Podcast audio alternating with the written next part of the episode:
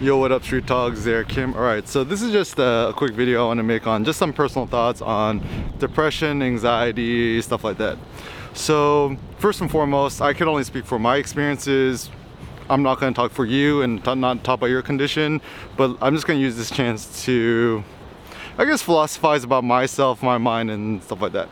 So, some theories. The first theory I had was I wonder if, you know, for us humans, depression is a, a physiological thing, which means originating in the body. Because certainly, um, you know, from what I understand, it does seem that when people talk about like depression being a physiological thing, it's like quite literally you cannot move, you can't get out of bed, and you're not motivated. And the the notion of motivation is interesting because to be motivated literally means to move.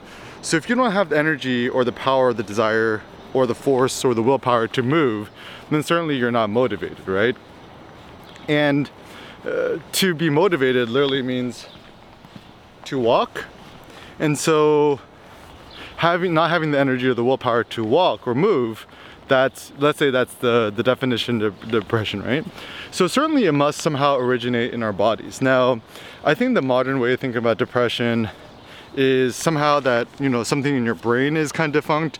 Like imagine if your brain is running on windows 95 and has all these bugs and stuff like that that somehow it is your fault that you have a bug in your head and then you know we try to fix the bug by you know doing medication stuff like that or you know whatever it may be. Um, but I know for myself in the times in the past where I've been really depressed anxious or melancholy and this is also where I find it interesting is that the notion of like cocoa depression is quite a modern one. What what goes back a lot further in terms of history is studying uh, melancholy melon, melas, meaning dark or bad, kali, cholia. I think it was the liver or something. So I think I think the the ancient notion of melancholy was kind of this notion of black bile somehow being in your system. We we now know that's not that's not real, but I think with depression, it kind of manifests in everybody a little bit di differently. And whenever a lot of us talk about depression, we all mean to say the same thing, but we all approach it a little bit differently, right? And so, uh, some some basic thoughts. So the first one is, I guess, support supposedly the the more stoic thought. So our homeboy Marcus Aurelius up here. So depression being like I think there's so many different types of things to unpack, right? So like there's kind of like depression anxiety. So anxiety meaning like you're fearful of just like leaving the house or doing anything. So that's a form of anxiety which i think could be partly overcome by stoic training by mental training like reading like Marcus Aurelius's meditations or the epistles of Seneca, letters from a Stoic, any of the Stoics, all the Stoics are good because that's about overcoming loss aversion, risk aversion, and stuff in life. So that's anxiety. And certainly, if anxiety, you feel the the heartbeat and the physiological symptoms, it must be physiological, meaning it starts from the body. And considering that our body is more ancient than the mind, then that means that perhaps anxiety is a physiological condition. And my personal thoughts on medication, like, I, once again, I can't speak for you, but at least for myself, the reason why I would never take medication or I would never give medication to my dad or my mom or my future kids and stuff like that is because my thought is I mean I think it works.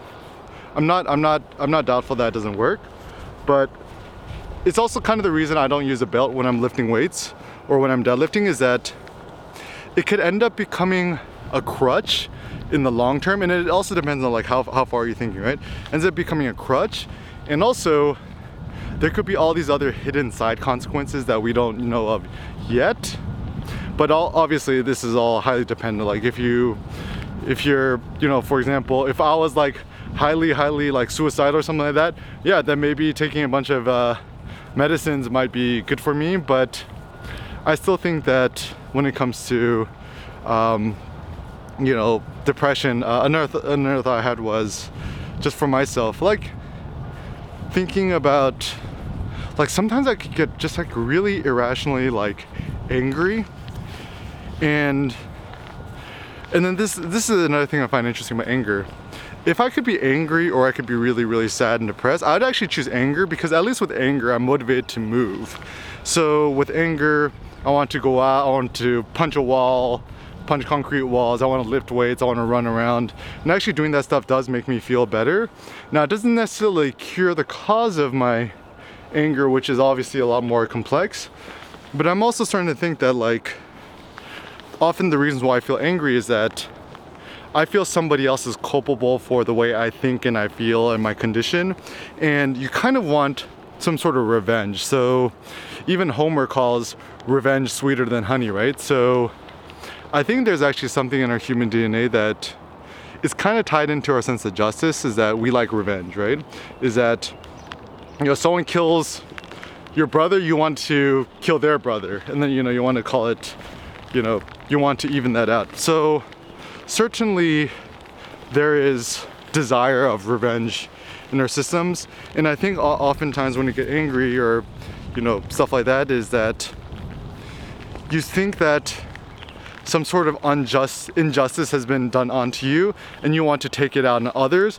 But sometimes when there's no one else to actually take it out on we ended up taking it on ourselves and then therefore we become the victims of our own abuse which is is obviously not a good thing. And so generally what I advocate for is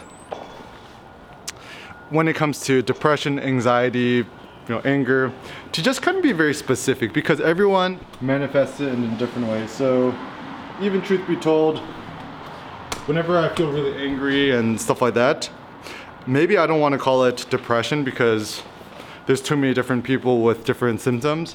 Maybe like I prefer maybe the notion of like melancholy because to just feel very melancholy, just to feel very very sad and you know it's, it's, kind of okay to feel sad like even for us guys you know we're we're generally taught that you know we shouldn't feel sad and bad and stuff like that but my my whole gist is perhaps it's better to allow yourself to feel sad when when the occasion is because like even Achilles when Patroc um, his best friend Patroclus is killed, right? He's crying and weeping for like ever. Same thing with Odysseus when his you know, he goes to the shore and he cries every single day for 40 days and stuff like that. And so for a man or for anybody to cry is okay, you know, it's it's okay. It's it's natural for us to cry and even the the greatest heroes in history have cried.